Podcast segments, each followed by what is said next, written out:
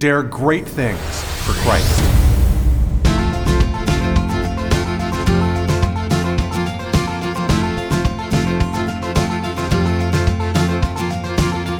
Christ calls us to dare great things.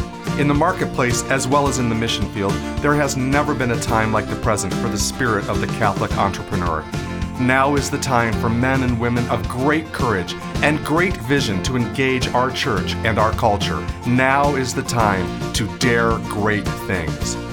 And here is your host as we dare great things, Father Nathan Cromley, the president and founder of the St. John Institute. The key that determines the success of every great endeavor is whether or not we actually do it. Planning, scheming, dreaming, all these things are fine, but in the final analysis, only doing a deed will get the deed done. But getting things done is hard. Things can arise that we did not plan. Energy can wane. Situations can change. It's a good thing that God is on our side, and leading out of a place of faith helps you to bend and not break. Welcome back, everybody. I'm glad to be back with you here to continue our class together that we're taking on this method for leadership that we call Audeo, right? Audeo, A-U-D-E-O, spells the Latin word for I dare. And the idea is really simple. If all of our leadership is expressed in action, and every action produces an influence on others, well, then the effect of our leadership will really depend upon the quality of our actions, okay? So then if you break down what is at the root of every action, and there's the four stages that St. Thomas Aquinas comes up with, and that I've codified in these four letters, right? A, aspire, the ability to dream and to come up with something that you desire to accomplish or achieve. U is the understanding, and it's the ability to plan and to be aware of what your circumstances are and to link them to the best solution for how you can effectuate the change you want to in the world that's around you. And then you have D. D stands for drive, and there's two parts to it. The first part is that you need to initiate the drive, actually take the plunge. We talked about this last week. And then the second part of drive is that you need to carry through, regardless of the circumstances that are around you, to adapt and to pivot so that you can achieve your goal in reality. Okay, and that second part of drive is what we're going to focus in on today.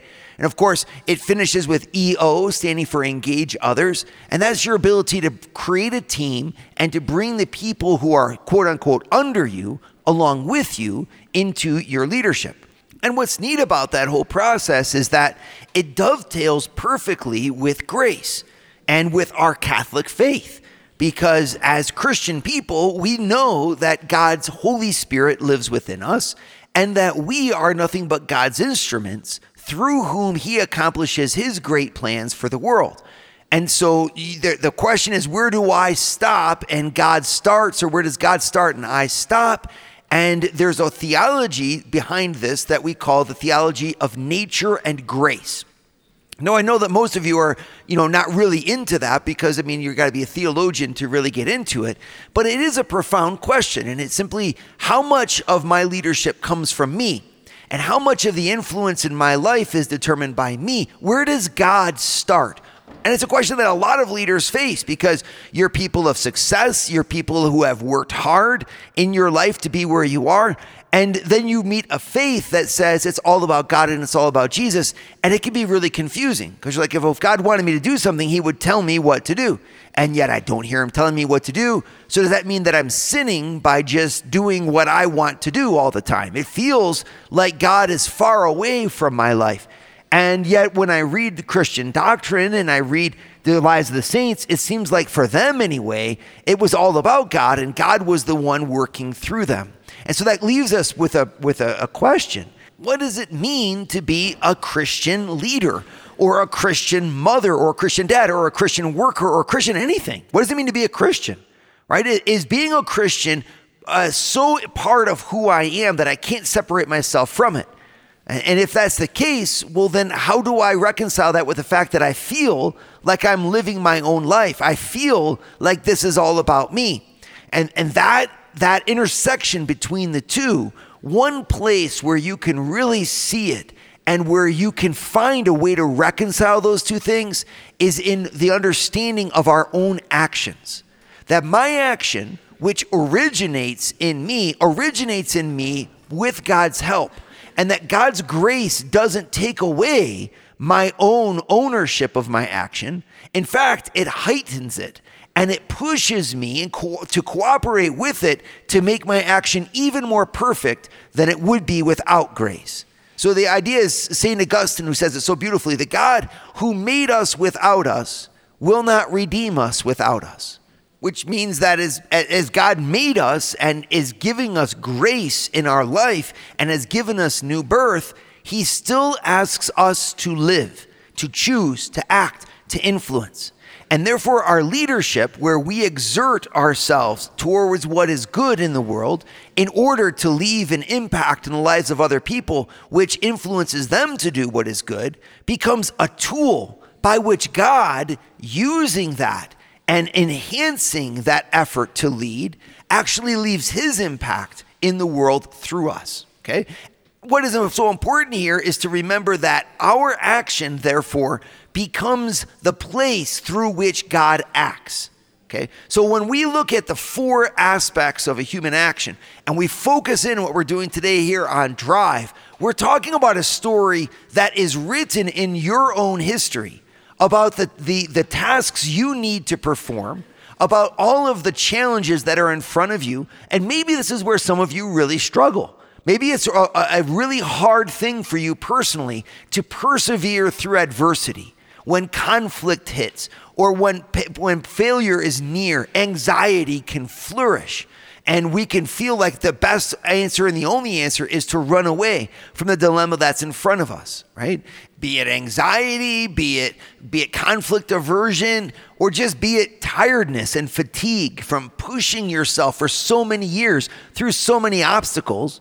There comes a time when all of us need to ask the question, how am I going to be able to do the good things that not only I know I should do or that I want to do, but even the plans and the choices that I've made in order to accomplish them? It's one thing to talk the talk, but walking the walk requires a whole different set of skills. Because when you walk the walk, man, suddenly you're encountering things that you could never plan for, things that you just couldn't anticipate, right? I remember one time I went to see a mentor of mine to ask for advice about a situation I was facing. And I remember him chuckling, and he just said, "Hey, Father, you know what to do when life throws you curveballs?" And I said, "No, what do you do?" And he said, "Knock him out of the ballpark." And I thought that was just so great. What a common sense. When life throws you curveballs, knock a home run, right? That's the idea. And that's easy to say for people who have been through it. But when you're first starting out, or when you get thrown balls that you just never anticipated happening, you need to draw on a different set of strengths than the strengths that got you to where you are now. It's not the planning strength. It's not the dreaming strength that's going to get you through the maze and the jungle that reality will present to you. From changing market conditions, to employees that have problems you didn't realize that they had, to funding that drops out of your way, to competition that can increase, to your own sense of health and your own mental well-being that can take hits in many ways. There's a whole different approach that we need to take. It's one thing to talk about business and one thing to dream about great things, and yet it's another thing to actually do them, to do them effectively, and to do them in whatever changing environment there is.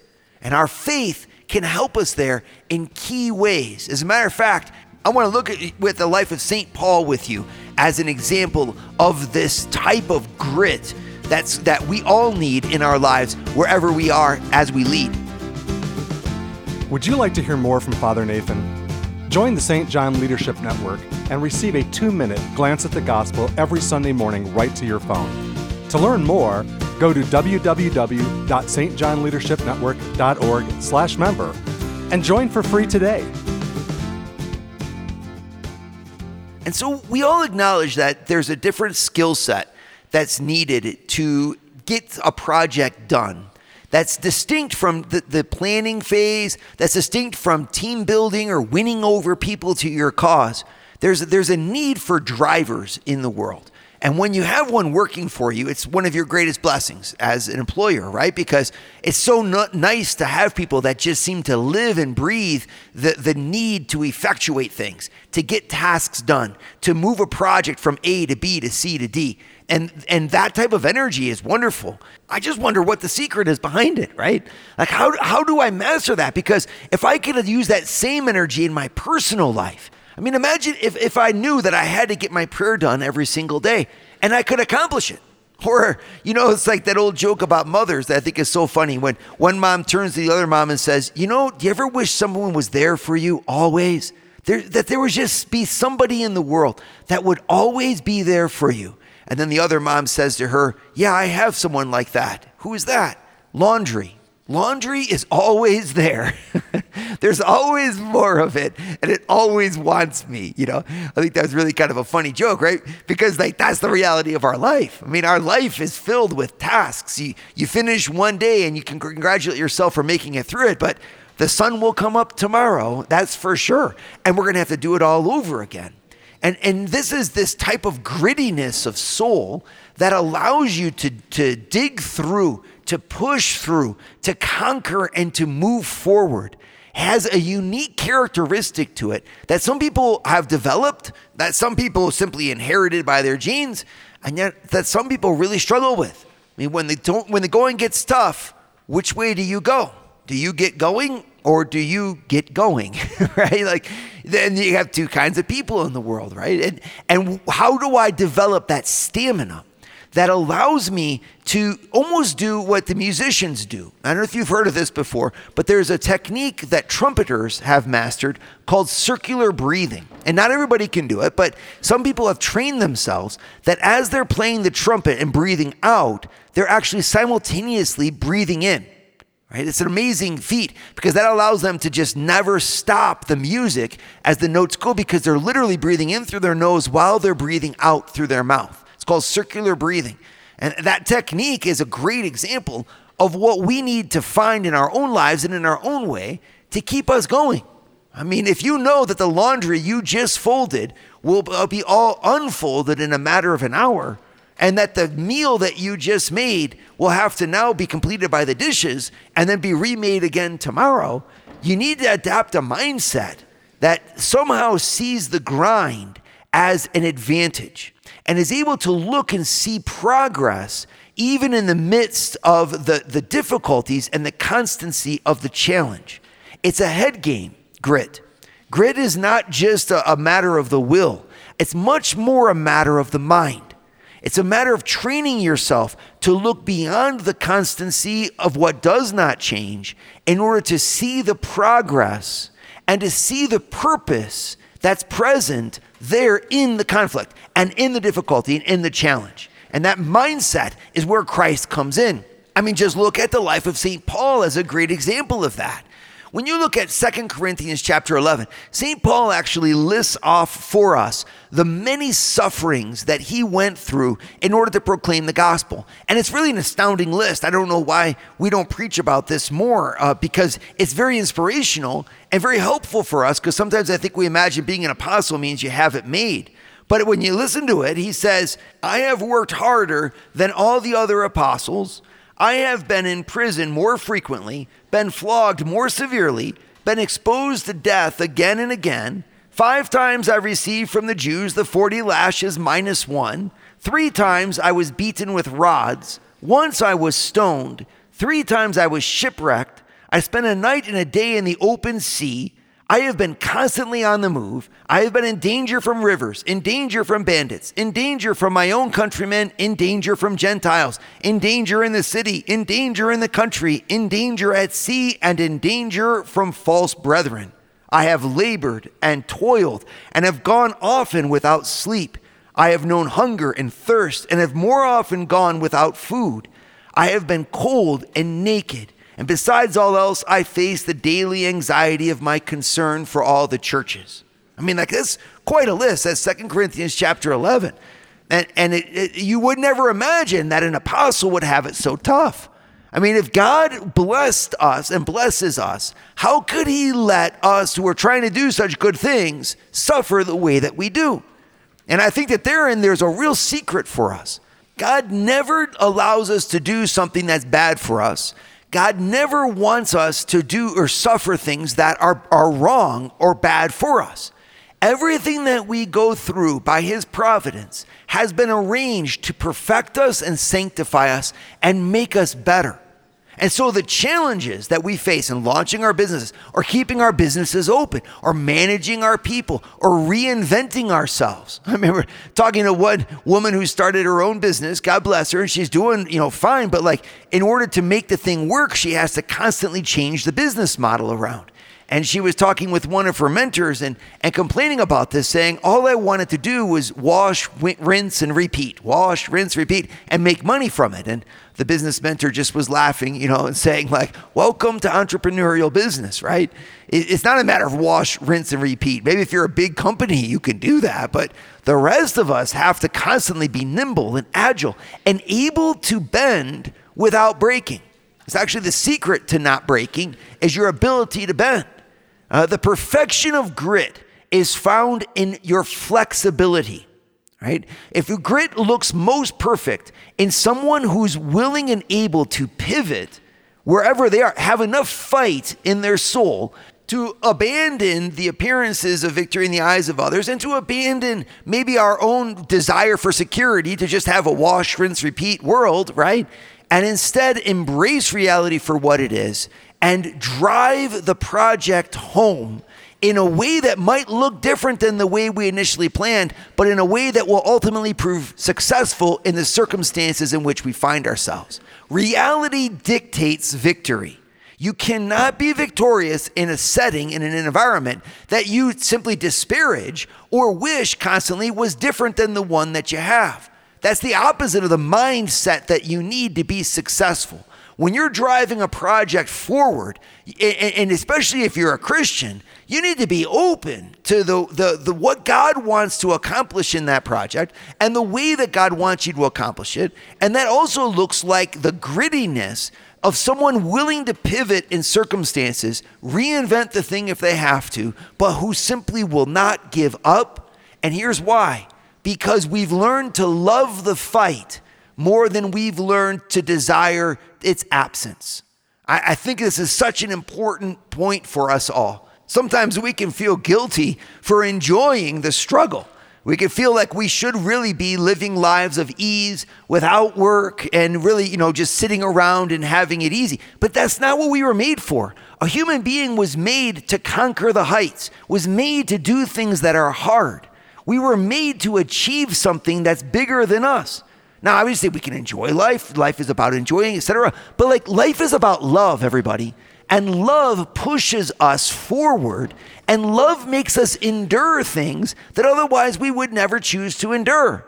A life without love is a tragedy. And it ends up imploding on itself because it cannot satisfy the human heart. But we who have a heart and want to live a great life, well, then we have to accept that endurance, perseverance, grit is an essential quality that'll make us successful at what we do and in our life as a whole. Would you like to start your Thursday mornings with a scriptural leadership lesson? Join the St. John Leadership Network, where Father Nathan hosts a 30-minute call at 6:30 a.m. in all 4 U.S. time zones. To learn more, go to www.stjohnleadershipnetwork.org/member and join for free today. So if we started to ask the deeper questions, we'd ask the question, where does grit come from? What do I need to have if I'm going to maintain this fight in my spirit? And I say that because burnout is a real thing. Burnout is something that many people go through, and going through it is not fun. It can be very severe. It can leave lifelong effects in a person. It's just like a scar that you carry even neurologically in yourself. Because burnout is a moment where you lost the drive and the energy to go forward. And so you can have little burnouts, of course, which is something you apply to this or that project or this or that job. But if we're not careful, those burnouts can go too deep. and can actually cause a depression that can work against who we are and redefine us in a way that's negative. So it's important that we discover what is it that's going to keep fight alive in me, drive alive in me, grit alive in me, and enable me to be flexible and to constantly pivot. I mean, you have kids that you think that's a great success. Well, then your kids are struggling with drugs. Well, now what do? Well, yeah, that's gonna cause a huge pivot in your life. And you got to drop this or move this or change this in order to adapt to the circumstances that you need in order to carry the project of the family forward, even when life threw you a curveball. Right? The root of all of that is this sense of determination that comes from ownership. And this is, of course, really capital that we learn how to teach this to our children. And it's something that we're not teaching our kids. And it's going to be to the detriment of our culture, because ownership is where you look at your own identity, your own self, as attached to what you are doing. And you can definitely have too strong of a sense of ownership. You could take it too far. You can make yourself responsible for things in a way that really can ruin your life. But I'm not talking about those. That's the exception. I'm talking about the rule. And the rule of ownership is to have a beautiful sense of dignity, saying that my work is a reflection of me. And since my work is a reflection of me, I get to deploy my greatness, my talents, my thoughts, my treasures of who I am at the service of a project. In other words, respecting proper degrees of separation and boundaries and all of that, but at the same time, to be engaged. It's something that we employers are so eager to find in our employees. Do you own this? Do you love this? Is this something that comes from you? And part of the reason why that's so important, and when you see that in an employee, you're almost sure to see that employee rise in the ranks and to take on more and greater responsibility in the organization. And why? Because you know that you cannot make a perfect plan. As one person once told me so beautifully, the most perfect plans are plans that can change. You know, like that is true.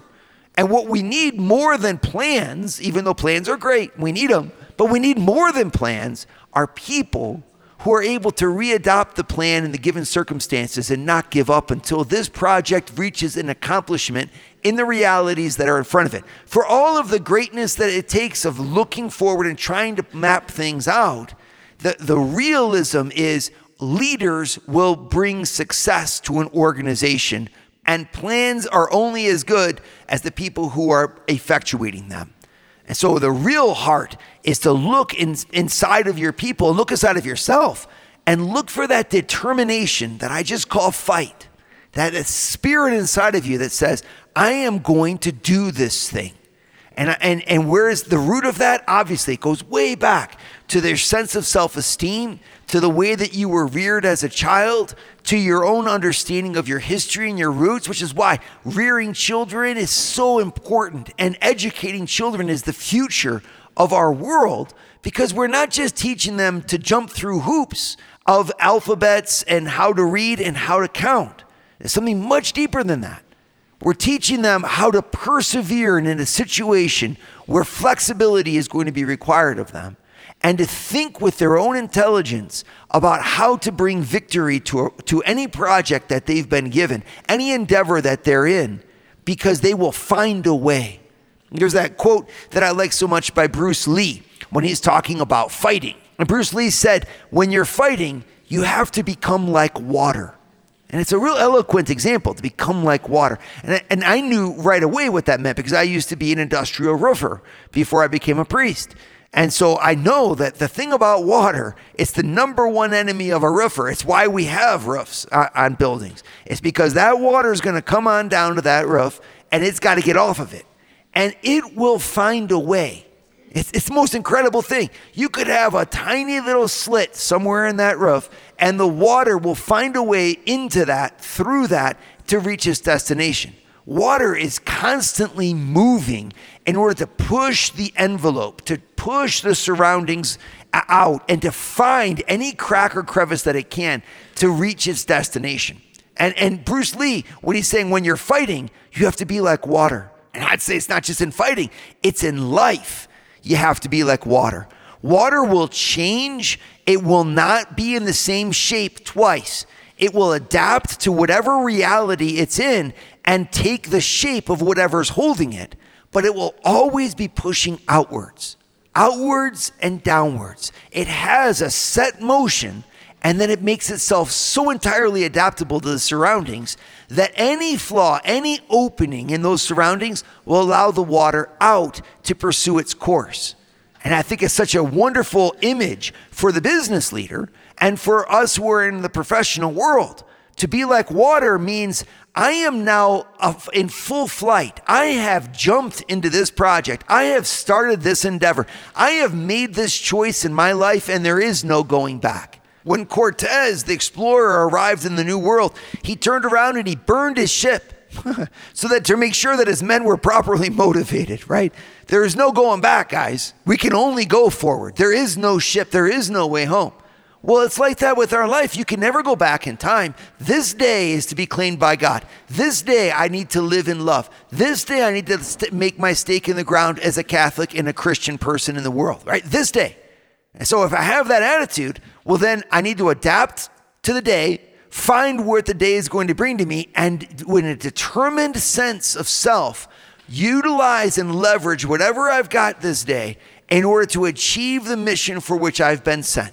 And that is to glorify God the Father by my love and to show my love by effective choices and by living out my vocation in the world to the full. And thanks to Jesus and his grace, I can do that in good times and in bad, in sickness and in health. I can do that at all times and in all places, because by his grace, I've got grit.